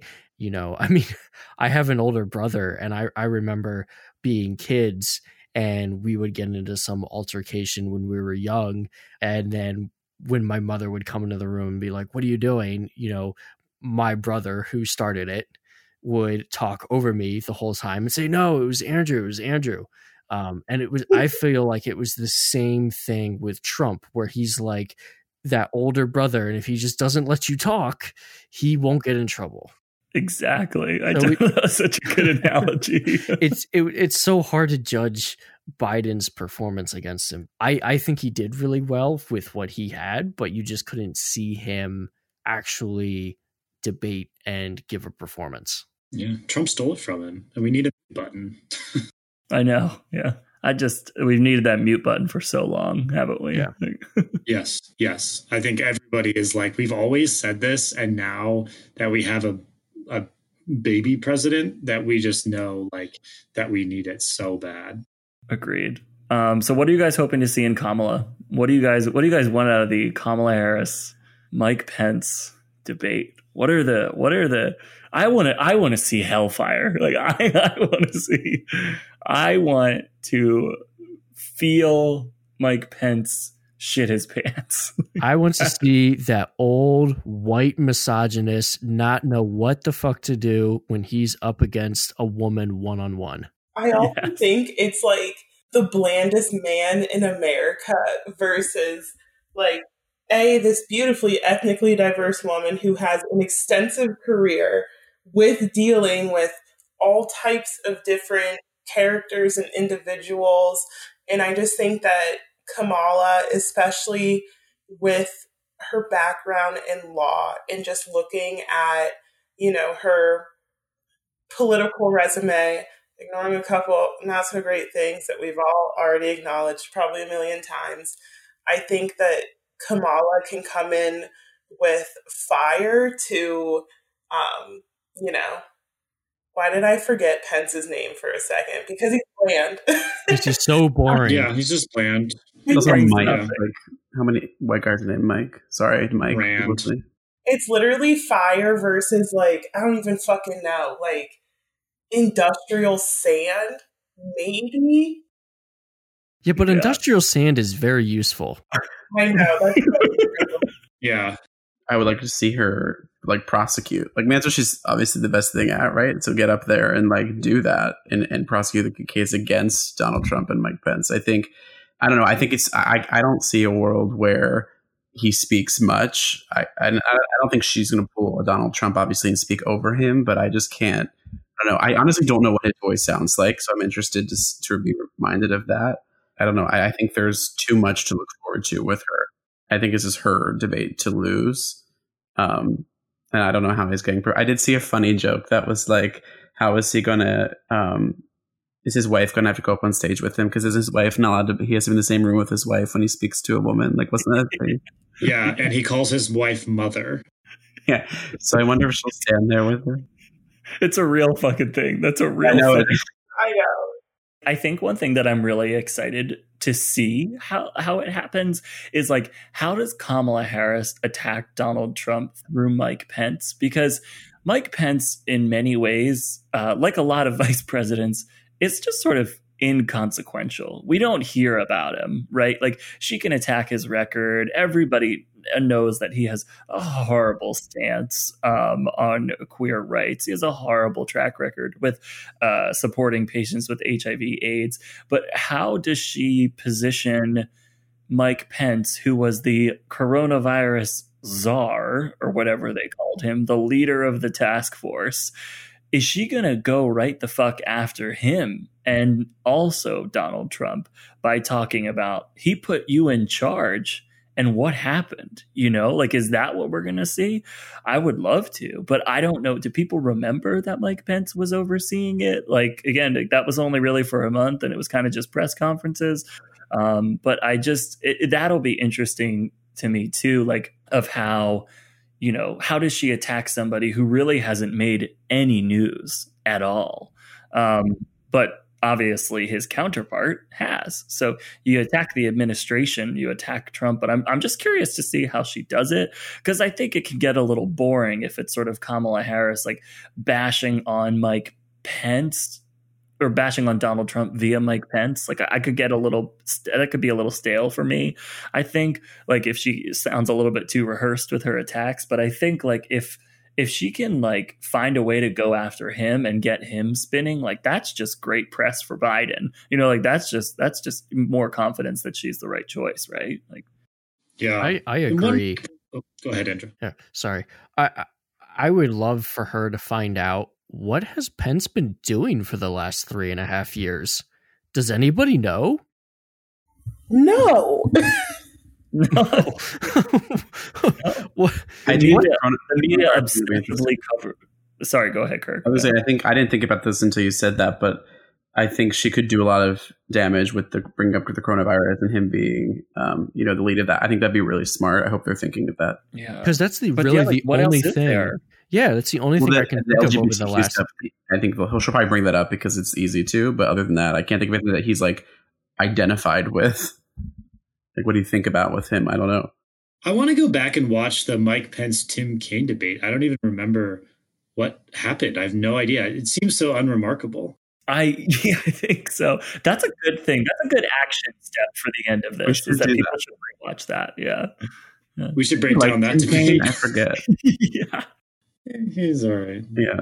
So I think with the with the Mike Pence Kamala Harris debate, I mean, one thing is it it will be a normal debate, right? Like it it might be fiery, it probably will be at some points, but I think we have to remember like anything compared to Donald Trump or even twelve Democrats on one stage together is going to look like a fairly normal, potentially debate. I think that she's going to come out and her goal is to be is going to be to prosecute the case against them. And I think that coronavirus, to your all's points, with Mike Pence heading up that that failed part of the Trump administration, and that is really the only thing he has to show, and that's really the only thing people think of him about in the Trump administration. I think that that's the case she's going to prosecute.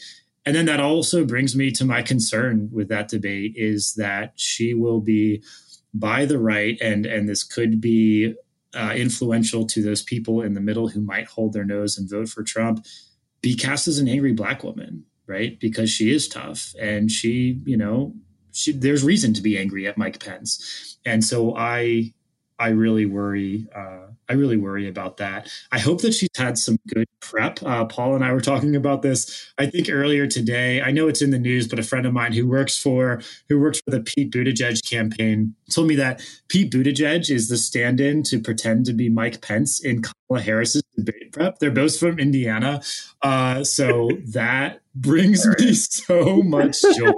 And they're honestly okay. I love Pete demeanor, like I can see Pete acting out a decent Mike Pence, and I wonder, I wonder if he made his hair. Mike Pence. Well, I mean, is Mike Pence, you know, closeted like him and? oh, I hate that argument. I'm just kidding. You've so heard it here first. How could he be straight? Being that we are from Philadelphia or we have lived in Philadelphia, some of us take it a little personally when the president of the United States tells us that bad things happen here. Number one, we agree, but number two, fact said that that is in fact true. PolitiFact has confirmed that Philadelphia is a trash city, but he doesn't get to be the one that says that. So I would like us to each offer a hot take around the bad things that happen in Philadelphia, not if they happen. Everybody who listens to this podcast knows that already. You could see any headline in the news, or you just ask somebody, What do you think about Philly? And there's no positive response. It is either surprise that it wasn't as bad as they thought. Uh, it's basically the same reaction to the debate, or it's like that was, was a total train wreck. Uh, so, um, any thoughts or any comments on the uh, bad things happen in Philadelphia remarks by um, the occupant of the White House? I think the interesting part is I, I remember just hearing that and being like, but I went back and read like why he was saying it, and at first it's like, oh, well, it's a fake fake news story about poll watchers, and you know, um, the quote itself is, as you know, today there was a big problem in Philadelphia. They went in to watch. They're called poll watchers. They're very safe, very nice they were thrown out, is what he said. And then he says, You know why?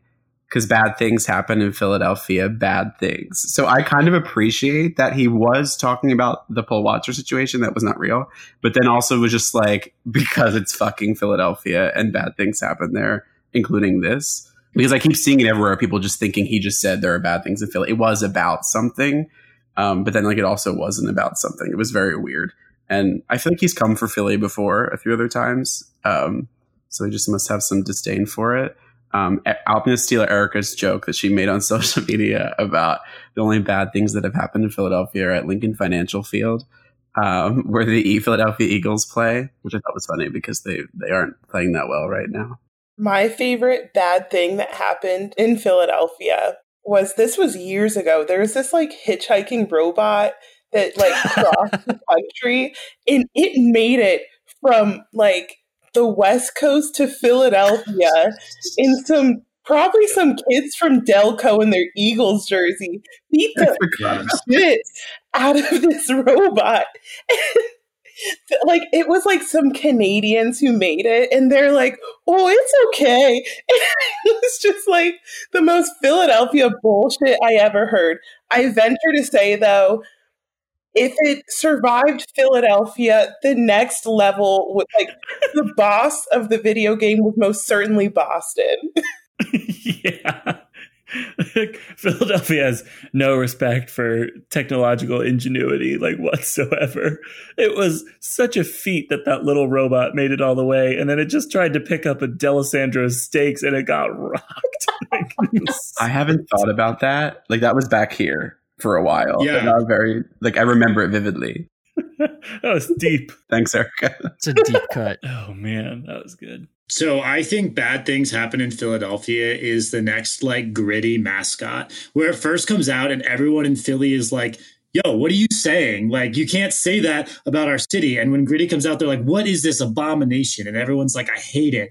But then like 24 hours later, I am looking at so many mm-hmm. bad things happen in Philadelphia t-shirts and wristbands and hats. And so so quickly Philly is like gritty as our abomination. And I feel like Philly knows bad things happen in Philly. And so this is, you're going to see it on flags. And uh, everyone's just going to adopt bad things happen in Philadelphia. There's there's a music video being made. oh, absolutely. Yeah. Always Sunny in Philadelphia always already did something. It was hilarious. Oh, yeah. of course they did. Yeah. That's funny because I'm pretty sure like Conrad, who was our last guest, he had a very legitimate like reaction. I think he was pretty frustrated by what they were saying. We should pull that up, and then we should let him know that we tr- totally dragged him. What did he say? It was very instant, wasn't it? It was like it was yes. minutes after. Oh yeah, he said good things are happening today. Um, that uh, early voting has started in Philadelphia, which I love. I stand. Yeah, yeah. like Conrad is such a good person compared to literally all of us. like the rest of the world is like, yeah, bad shit does happen. The best bad shit too. Fucking he's like living. he, he's like trying to save democracy. no, Philly's great. We have a little over a month uh, until this election. And um, it is time, if you have not gotten involved, to get involved. Um, I'm still running my partnership with 150 Reasons and with um, So You Want to Talk About and with Friends Vote Together. Um, and we are trying to get as many people involved and engaged as possible. Um, today, at the day that we're recording this, um, we put out a post around faxing uh, Mitt Romney um, Cory Gardner and Chuck Grassley and encouraging them to not put somebody in the Supreme Court before the election. Um, and faxing people your petty notes is actually kind of an amazing way to do advocacy. It was very therapeutic knowing that this these two pieces of paper with a cover letter were going to get printed and mailed and then sent directly into their office. It just feels good because their voicemails are full. They don't answer your emails. They don't answer your calls. Like it's just so frustrating. I was like, so how can we force something into this system? You know, whether it gets printed out or whether it gets put into an online service, it's just a fun thing, I think. So my action item is if you guys have an opportunity, um, there's a website called, I think it's faxzero.org, and it's super easy. You just send a free fax. You can send up to five a day um, to um, different candidates. So they have your, your House representatives on, or, or different congressional members. Uh, you have your um, House members on there. You have your senators on there. I think you can even send something to the White House. Um, and I'm sure it gets delivered in some odd way. But basically, um, that is my action item: is that you guys should start faxing because it's a new way to do, or an old way to do a new thing um, of telling our politicians what what you want. So that's my action item. Um, we have pre-drafted templates for you. They're available at the link in my bio. Um, it's in PDF form, and you can just kind of throw it right in there, and you can let Mitt Romney know that you think he's a total fucking bitch. Love that. That's good. All right, Erica, what's your action item, and where can people find you? Um, my action item is again to, and I will literally push it until the day that I turn into a crusty, dusty corpse stay involved at every single level. Um, you know, if you can and you feel safe doing so, go vote early. Um, and for those of you who don't know, because I didn't know myself, um, it's for those who have not requested mail in ballots. So you've not requested a mail in ballot and you live in Philadelphia. There are plenty of centers throughout the city and more to open in the coming weeks. Um, and again, get to know your local politicians, get to know what they stand for, and understand that um, it is more than just the president in the election. And unfortunately, you know, local politics don't get as much coverage, but I think to us as individuals, it is the most important thing.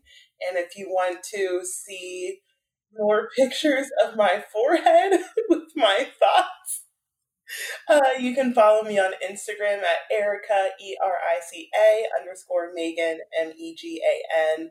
Uh, Kirk, what about you? What's your action yeah, item? My action item is um, something Paul made me get in action to do, which was to look up and see how and can I get involved in um, working the polls on election day?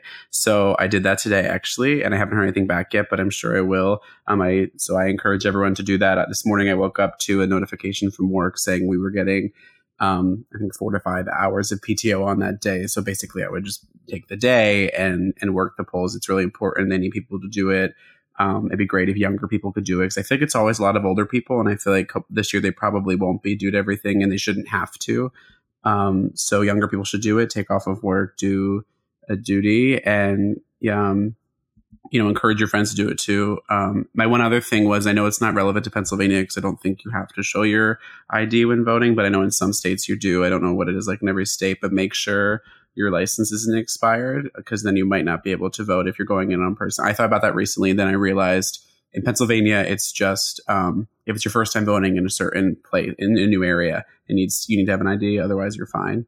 But um, so people, you know, make sure if you if you're in a state that you need your ID, make sure it's not expired so you don't get turned away that day. Um, and you can yeah. find me at kirk.charles on Instagram where you can see me post things where my friends say I'm too politically inclined at my friends if they listen to this. yeah, hundred percent. If they made it this far, at them. Yeah. Cool. All right, Andrew, you're up. All right. Well, um, watch the next debate. Um, as painful as the last one was, and the next one's will very probably be. It's important to stay engaged with the political process. If there's anything I've learned over the last four years, is you know as a person of extreme privilege, living life on the easiest of easy modes. Four years ago, Andrew was not interested in politics and couldn't care less because it didn't matter to me. And the last four years have really shown me that it doesn't matter if it matters to me directly, it does matter to me directly. And it matters to everyone else around me. So, stay engaged and be engaged even if it's if you're somebody like me who's an extreme introvert and does not like being engaged with much of anything um, we can't afford to not be in this election. You can find me on instagram posting once every two months at a-n-d-r-w-j-n uh, alphabet soup. Yes All right, Ben, you're the newest guest. Close us out. What's your action item and where can people find you? Yeah, thanks, Paul. So um, you all took a couple of mine, which is which is excellent. You had fantastic ideas, all of you.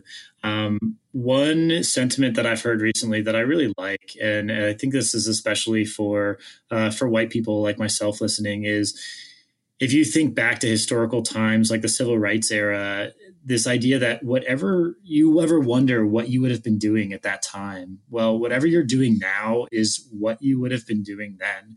If you don't have kids, think about what you would tell your future kids when they ask you, What did you do when Donald Trump was president? Um, and he told the Proud Boys to stand by. So I would encourage people to use your voice, like watch the debate, but then share with others be like Paul or to like I'm like 1% of Paul where I'll make a video and post it on Instagram but I'm telling you people pay less attention than you think. If you've taken the time to listen this far, you're paying more attention than 99% of people out there and it doesn't matter who you are, how you identify, you can educate others. And then I have a really fake thing that I think that you should do, which is something I do every day, which is DM Fox News host Tucker Carlson and tell him that he's a fucking racist and I hate him so much. I in his DMs I every day. I DM Mitch McConnell, I DM Lindsey Graham, and I just cuss them out. And no one's answered or blocked you? No, no one's answered. No, oh, one's blocked. I got blocked by oh. Tomi Lahren, so that's my claim to fame. I love it. That makes me so happy. Cool. Well, Ben, seriously, thank you so much for joining us. It was really great to have you and have you share your perspective. We would, of course, love to have you back at any point uh, to join for another episode. Um, but thank you for joining. Erica, Andrew, and Kirk, thank you guys for joining us again on the Let's Unpack That podcast. Um, and um, obviously, you guys know where to follow me uh, at It's Paul Warren on Instagram. Um, and if you have any thoughts, need anything, just want to vent, or cry. Uh, I do my best to respond to every single DM, um, unless you're uh, the account uh, Trans for Trump telling me that I am anti LGBT. I will not respond to you because that was the worst day of my life. Um, but, uh, I would love for you know for anybody to reach out, keep following, and um, share this episode, rate this episode, do all the things that you're supposed to do with podcasts to make them more popular. Um, even though this one is really just for our own sanity, not for yours. Um, but thank you guys so much for joining. Uh, this was great, and this has been another episode of Let's Unpack That. So talk to you all soon.